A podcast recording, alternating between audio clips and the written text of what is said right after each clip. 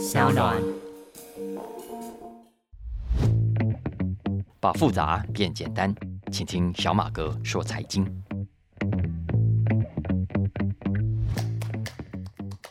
大家好，我是沈云聪，欢迎收听小马哥说财经第十七集的播出。很快已经第十七集了。那今天我想从两个故事讲起，两个股价重挫的故事讲起。第一个股价重挫的故事是联邦快递。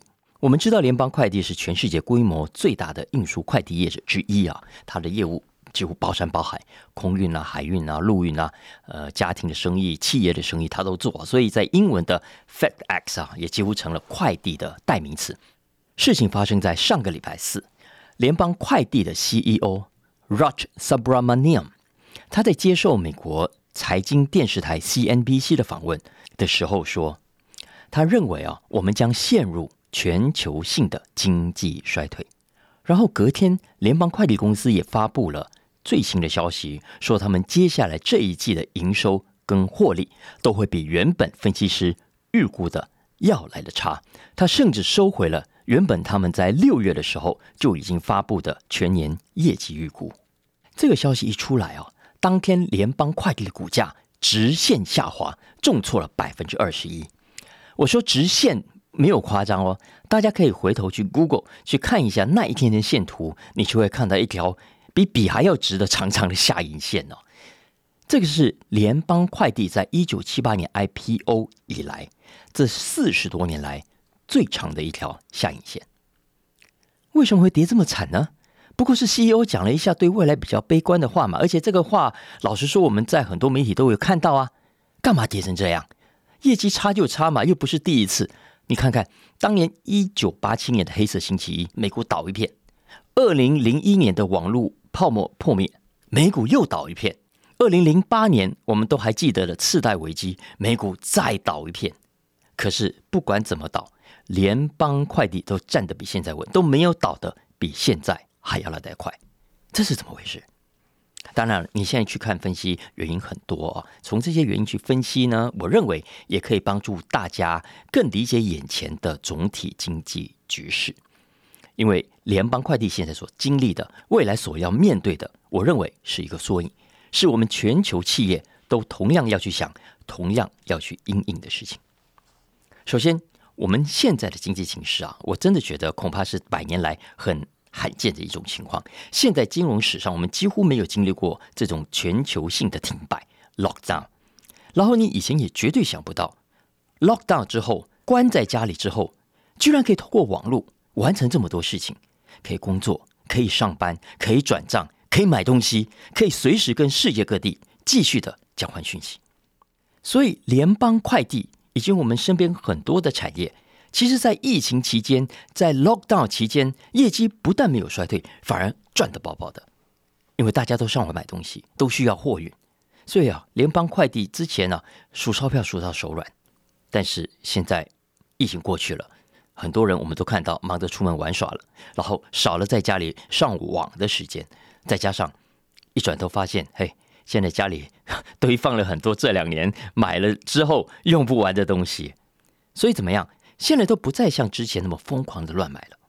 再加上我们都知道，现在通膨，物价变贵了，消费者的荷包缩水了，这些都是联邦快递所遇到的状况。但这些状况只有联邦快递有吗？当然不是。联邦快递现在所遇到问题，其实我们现在各行各业也都在经历。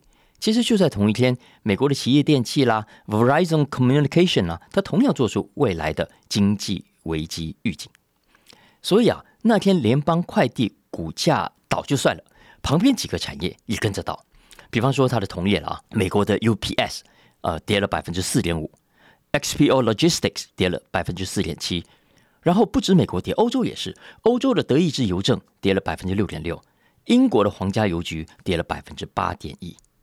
照幅度来看，都算是很重的，但是都没有联邦快递要来的重。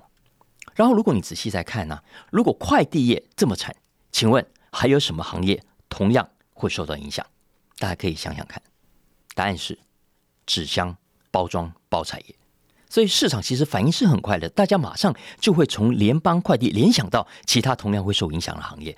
所以同一时间，美国三家上市的大型纸箱业者 International Paper、Packaging 跟 Westrock 全部怎么样？跌幅都是两位数字。除了纸箱包材业，还有吗？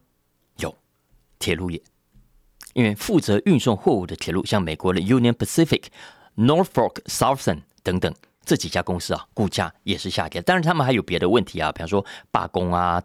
但总之，那天上电视的 CEO 心里一定很懊恼，因为虽然他六月才刚刚上任，但也不是商场上的菜鸟，不是第一次接受媒体访问。他可能原本以为这不过就是一次的媒体公关的机会啊，趁着公司要发布财报，亲自出面安抚一下市场，不要让人家觉得哦，公司业绩差，你 CEO 就神隐起来哦。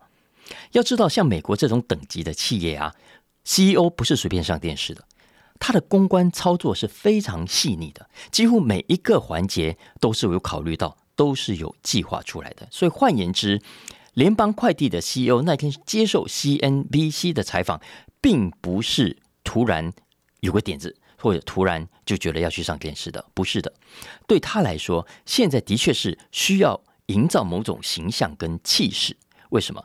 因为这个新的 CEO 他才接棒几个月，今年六月才上任的，现在马上面临的业绩又这么大，然后里面还有股东啊啊磨刀霍霍，想要找他麻烦，所以怎么样？他的确很需要来自市场的好感度，来帮他消弭来自内部的压力。这也就是为什么那天联邦快递的 CEO 要亲自上媒体，我们台湾喜欢说亲上火线啊，这样比较刺激一点，来说明他对未来市场的看法。但是老实说，你如果仔细听，就会发现，其实那天他根本没有说什么特别的观察呀。我们刚讲了市场会衰退呀，等等，都不算什么了不起的大消息。只是万万没有想到，在当时的市场，其实就已经讲惊弓之鸟，都在怎么样等着可以借机发作的题材。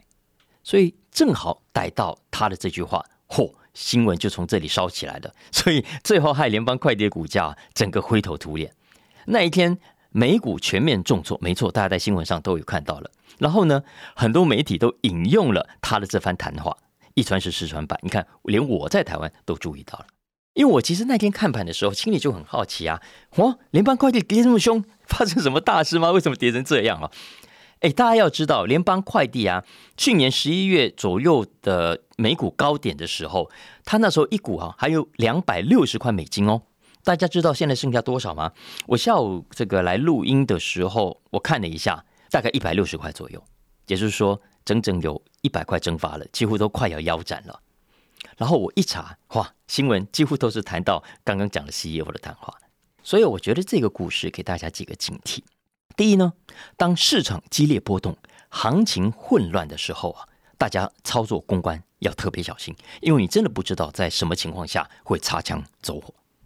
再来，很多的产业的基本面，老实说，其实你根本不用等什么 CEO 开口，你也不用等公司发布什么财报。老实说，我常常讲啊我们从日常生活中的观察，多多少少可以研判。像今年联邦快递的行情，还有其他很多产业的公司的股价大跌。老实说，从年初开始，大家就已经可以预期得到，美国打了这么多的疫苗，然后大家已经准备要出门了，闷了两年。多终于可以出门，你觉得大家还会继续关在家里 shopping 吗？当然不会的。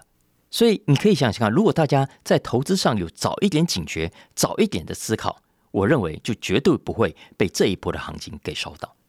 当然，这是需要练习的。我们过去因为对自己的观察能力跟判断，老实说没有什么太大的信心，所以呢比较容易去相信媒体。所以只要媒体炒得很热啊，我们就觉得很热。然后媒体没有炒的呢？然后我们就懒得关心，大家有没有觉得我们都有这样的一个倾向？我呢是反其道而行的。大家如果长期听我们的节目，就会知道，媒体越是热潮的话题，我通常很少谈。我未必完全不谈，但我只是很少谈，而且通常是在我觉得有观点要补充说明的时候，我才会在节目跟大家来分享最热门的新闻。相反的，我比较喜欢媒体报道比较少的。因为我觉得这些报道比较少的新闻呢，反而藏着很好的资讯在里面。如果我们再搭配啊，大家平常日常生活中的观察，我真的相信大家慢慢的对于市场主流的论述会有不同的见解。当你有这种见解出现的时候，也就是你未来会爱上投资、会爱上市场的开始。接下来，我想讲另外一个股价重挫的故事，我觉得也是很醒脑的啊。这家公司呢叫做 Beyond Meat，这个故事更惨烈啊，也更值得身为投资者的我们来醒思。我想大家对 Beyond Meat 这个品牌不陌生啊，它是一家最早成功推出人造肉产品的业者之一。因为怎么样，大家都觉得少吃肉啊，多吃蔬食，甚至只吃蔬食，不但对健康好，也更环保。这未来一定是重要的趋势。然后在这个趋势底下呢，Beyond Meat 是领导品牌，它的市占率最高，而且有很多重量级的品牌都跟他合作，都帮他背书，像麦当劳等等。然后你去超市啊，也会看到各种 Beyond Meat 的产品。什么 Beyond Burger 啊，Beyond Sausage 啊，所以各种的呃假肉品啊，他都有卖。所以三年前当 Beyond Meat 在 IPO 的时候，哇，那时候新闻真的炒得很热。我相信大家一定有注意到，用中文讲什么万人空巷是吧？哈，大家都叫好。所以大家知道吗？在二零一九年七月，Beyond Meat 的股价最高来到每一股两百三十四点九块美金，两百三十四块九美金哦。大家记得这个数字。结果呢？我我昨天看了一下最新的股价，大家要不要猜猜看现在股价多少？来做好了，答案是十七块多。就说本来是两百三十四哦，我零头去掉，现在是十七块。光是今年以来啊，Beyond Meat 的股价就跌掉了百分之七十四，将近四分之三。然后呢，你如果是在刚刚讲的 IPO 之后的最高价买，哦，我看你要哭死了。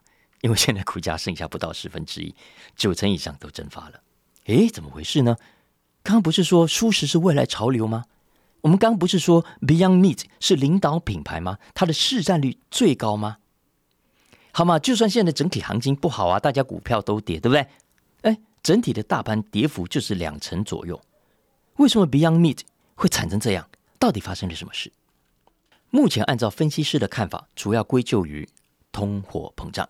也就是物价，因为我们知道啊，这一类的蔬食类、这一类的人造肉，它是以植物为主要的食材改良出来的产品，价格都比较贵啊。那平常行情好，大家有钱赚，也不介意多花点钱，吃的健康点，对自己好一点。但是现在你看，美国啦、英国啦、德国，哦，通膨这么严重，我们之前几集都都会跟大家讲，都有很多，我认为实际上都已经两位数了啦。然后呢？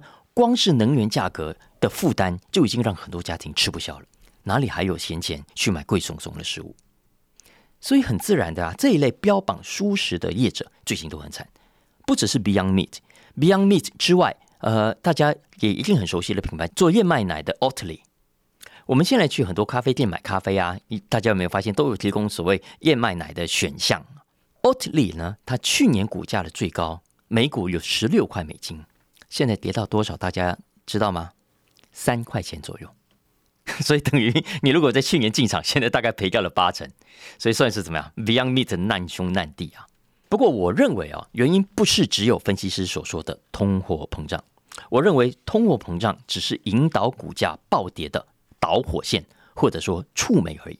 我认为这几家公司的股价之所以会跌到这么惨，是因为他们的基本商业模式出了问题。我认为整个舒食产业，老实说，并没有之前大家所说的前景那么看好，而是被主流媒体过度炒作出来的。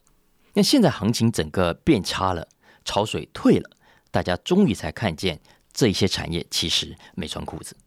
这里我很推荐《华尔街日报》最近的一篇评论啊，这篇评论的标题叫 “Beyond Meat is Beyond Hope”，作者呢是 Andrew Boucher。发表的时间是今年的九月十八号。我我我非常赞成 Boucher 的观点，他真的是深得我心啊。他说：“没错，Beyond Meat 新闻很多，他的话题很多，他的产品也很多。你去高档的超市可以看到，你去平价的 Walmart 也可以买到。但是大家似乎忘了问一个问题：到底是谁在买？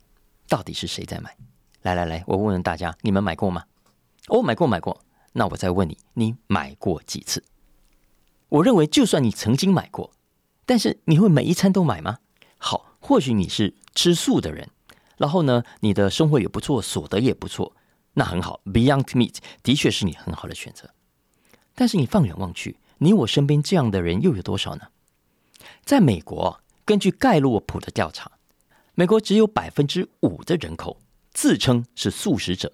注意哦，这个调查是自称的，因为就盖洛普去调查嘛。但我说我自己吃素，我其实我不想让人家知道我爱吃肉。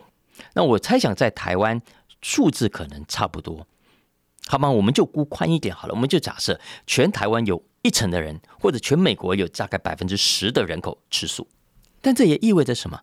这也意味着有百分之九十的人口是吃荤的呀。大家有没有发现？所以呢，这样吃荤的也不介意吃荤的人，根本就没有太大的动机每天都去吃比较昂贵的人造肉。所以作者说啊，哎，没有错。素食这个话题很好，它可以在网络上吸引你我的眼球，也很好。但这不是眼球的需求，这是我们肚子的需求。你不想吃就是不想吃啊！你话题再多，恐怕也吸引不了太多的消费者。所以啊，作者认为，以现在 Beyond Meat 的股价来看。他认为市值仍然有十一亿美金，就按照刚才的股价算起来啊，虽然大家觉得已经是许交股了，但搞不好他认为都还是被高估了，所以他的标题才会说 Beyond Meat, Beyond Hope，来说它不只是肉，它其实是舒适的肉。但作者要强调的是，它是 Beyond Hope，就实际上呢，你不可以只是 Hope，你必须要超越 Hope，给大家真正肚子里想要的东西。这。就是这个故事，我觉得给我们的启发，因为在现在的媒体啊，已经眼见不能为凭了，有太多是胡说八道的，有太多是叶配出来的，有太多是炒作出来的。那如果你问我该怎么看呢？我认为第一，没错，素食很好，环保又健康，对动物又友善，所以大家应该要多吃素食，少吃肉类。那就算现在有很多人还没有开始吃素，就像我一样，但我非常相信，未来你可以预见。随着我们平均年龄越来越高，会有越来越多人理解素食的优点。再加上，如果未来像 Beyond Meat，他们可以用更好的商业模式开发出价格更便宜的人造肉等等这类的产品，那么我相信未来舒适是一个很好的产业，这一点毋庸置疑。可是问题是，现在放到现实生活中，舒适在现阶段仍然不是主流啊。很好，没错，但是没有好到那个地步。就像刚刚讲的，有九成的消费者，他就算心里不排斥舒适，就像你我一样，我认为你也不会太排斥舒适的，但你不会特别的想去找舒适来吃，你更不会刻意的为了吃舒适而花更多的钱。真正的吃素的人会，但是非舒适者不会。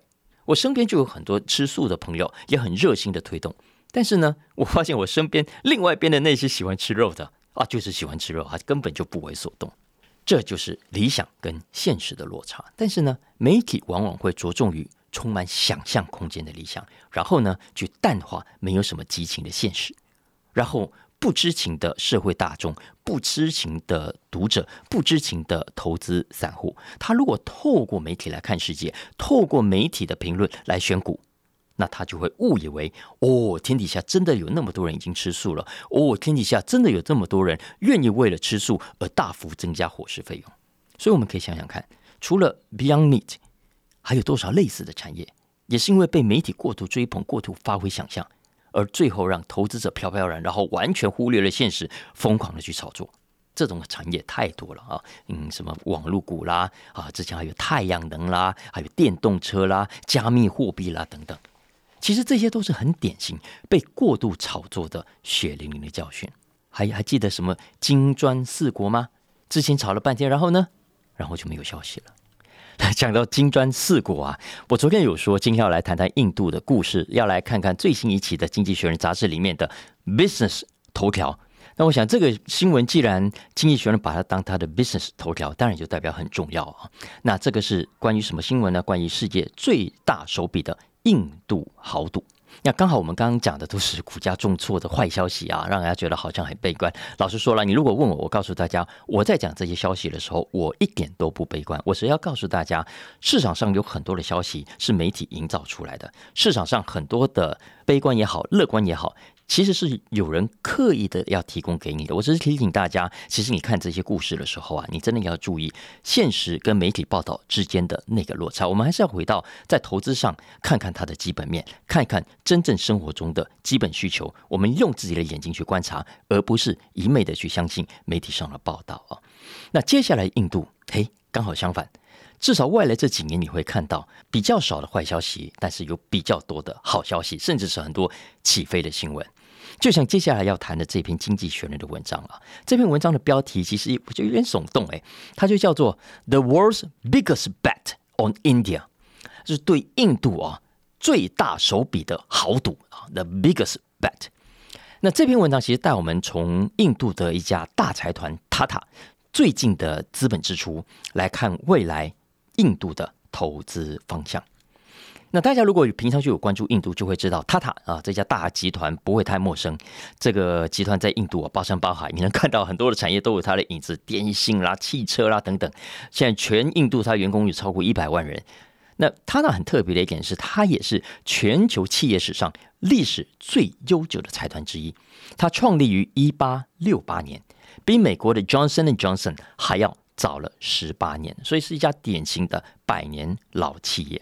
所以你可以想象，这家百年老企业可以不断的存活、不断的蜕变，到今天，它当然是很厉害的。所以《经济学人》这一期呢，以塔塔集团的动作来带我们看看未来印度的商业。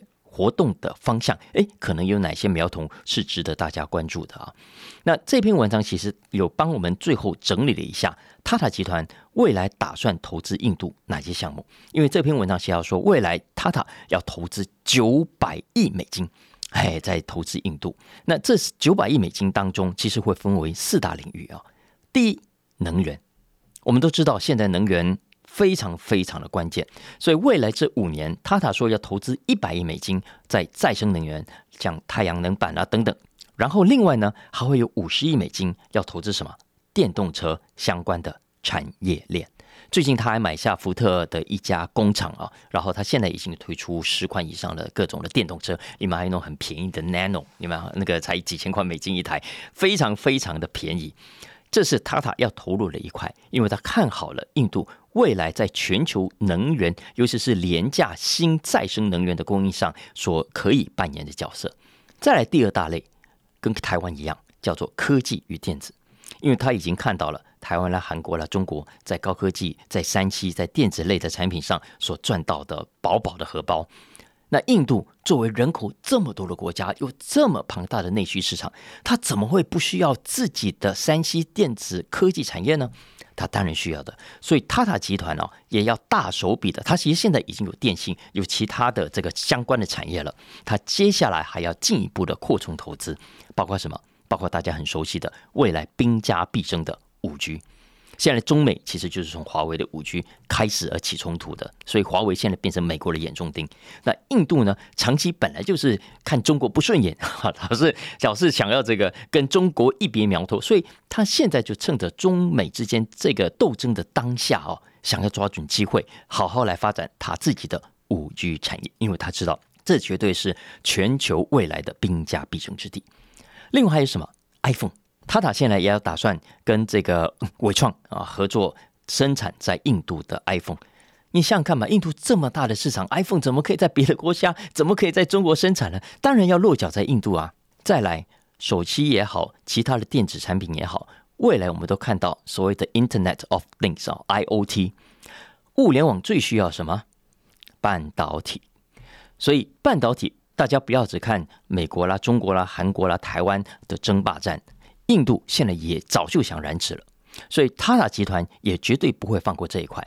当然了，它现在能够生产的跟我们台积电这种最先进的制程还是有很大的落差，但是对于印度所需要的科技产品而言，相信是绰绰有余的哈。这也是为什么郭董啊，这个富士康现在也要到印度去设它的半导体厂。再来，除了前面这两个产业之外，还有数位性的消费产业。塔塔呢？根据经济学人说，还要成立一个数位的平台。不过，老实说，他已经有很多数位平台了啊。但经济学人这一次说的，他是要瞄准未来的产业需求，要在这个平台上进一步的拓广零售啦、饭店啦、健保啦、交通啦、金融服务等等啊，要等于把所有的服务呢都集中到这个平台上来。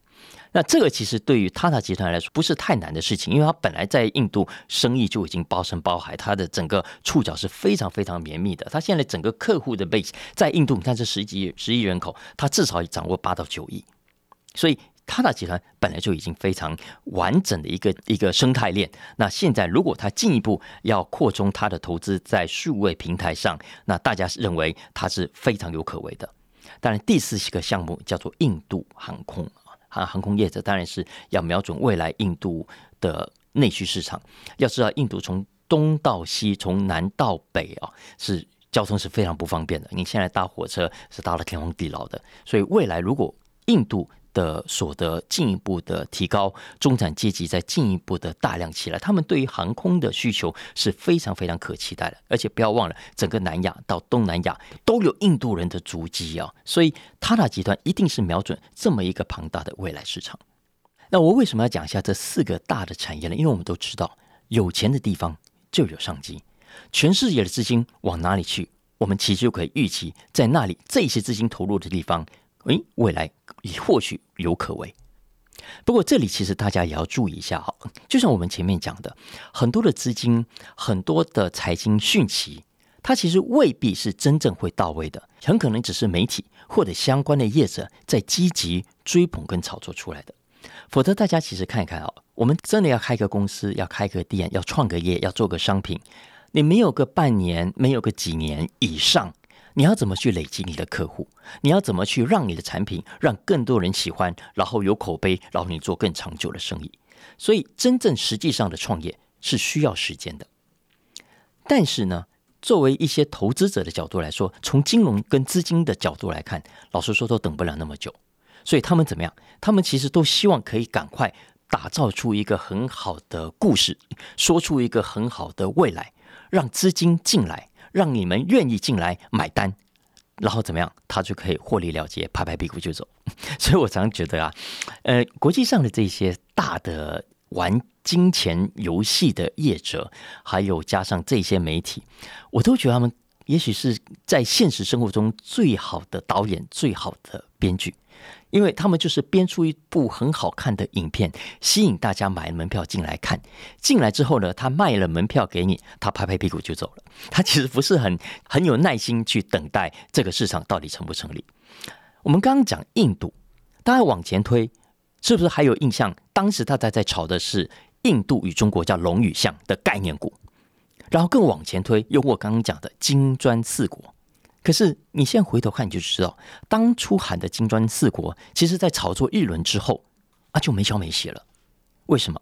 因为资金热潮一过，其实他们就不再关注这个事情，不再关注之后，你媒体上也很少的看到相关的报道，取而代之的是其他新兴的话题，其他更多的话题。所以，我们今天在讲从联邦快递的故事，到 Beyond Meat 故事，到印度的故事。我都有一个共同的主轴要跟大家分享的，就是我们未来在投资的时候啊，你一定要真正的去区分产业的基本面，以及你在媒体看到的消息面。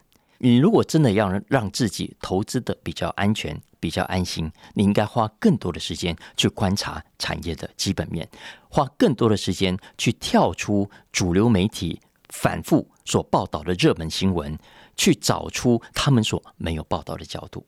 大家如果每天都是跟着市场上所炒作的话题，然后根据这个话题去选股，我可以保证，大家就会像我之前讲的一样，你会每天都处在不安的状态下，因为这个话题会一波接一波，你这个话题结束之后还会有下个话题，然后你永远没有足够的子弹去把每一个话题、每一个热炒的新闻都跟上的。所以啊，我觉得不如让这些话题成为你生活中可有可无的一部分，但可以关注最好，但是。我会强烈推荐大家从比较不那么热门的话题当中，从自己日常生活的观察当中啊，去找到好的投资标的，因为你找到了之后，其实那也是一种对自己的 challenge，对自己的挑战。挑战说：“诶，我观察到的这个趋势，不知道对还是不对。”你测试之后，老实说，我觉得在这种情况下，你所投入的标的，就算是错的，你都会错得很甘愿，因为毕竟是你自己研究出来的结果，而不是跟着别人讲哦。所以啊，小马哥说财经，我就希望可以尽量的从平常大家没有注意到新闻，但是我觉得很重要的角度来跟大家分享。以上就是今天的小马哥说财经，希望大家喜欢今天的内容，别忘了帮我按下订阅、评分五星，也欢迎大家持续透过各大 Podcast 平台来收听。更重要的是，分享给大家的亲朋好友，推荐大家一起来听哦。如果有任何相关的需求，也欢迎大家透过文字栏讯息中的相关粉砖连接来跟我们互动。我们下次见喽，拜拜。